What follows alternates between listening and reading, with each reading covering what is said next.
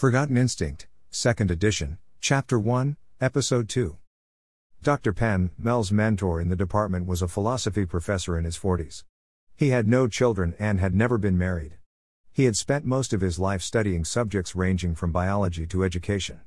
He was content with his life and his place in it. He had only one problem he was not tenured. He was hired as a tenure track assistant professor. The idea was that he had to prove himself to the department. To prove himself, he didn't need to swallow a goldfish or to show any other acts of valor, he needed to show that he was an active and good teacher. He was then allowed, and only then allowed to stay there for the rest of his life. The department board, however, had just decided that at the end of the second year, it was still too early to offer the professor the grand prize. I am sorry, Tom. I know that you're unhappy with the decision of the board, but you know that the department feels that it is still too early to offer you tenure, Dr. Horgan said. Dave, I applied for early tenure. And I supported my application precisely having that in mind. How can an application for early tenure be rejected on the grounds that it is too early? He retorted as he zipped up his fly and walked out of the men's room. It was the beginning of a new semester. New students walked the floors collecting signatures for new classes. As an undergraduate several years earlier, Mel had walked into a professor's office to express his interest for course counseling. How are you, sir? I'm new in the department. I just thought I'd drop by and, and introduce myself, Mel said. Please, please come in.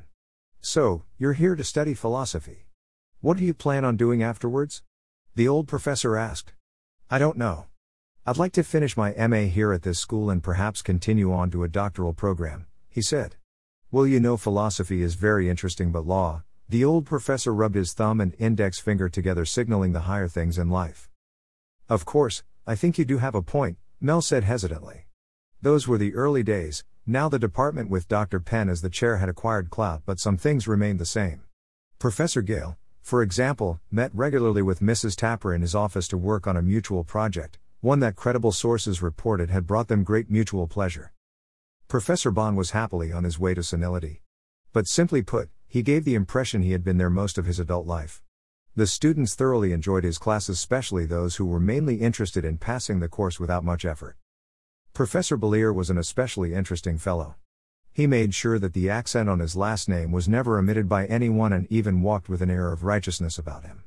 He was disliked by most students, but he seemed thoroughly content with his own pathologically warped character.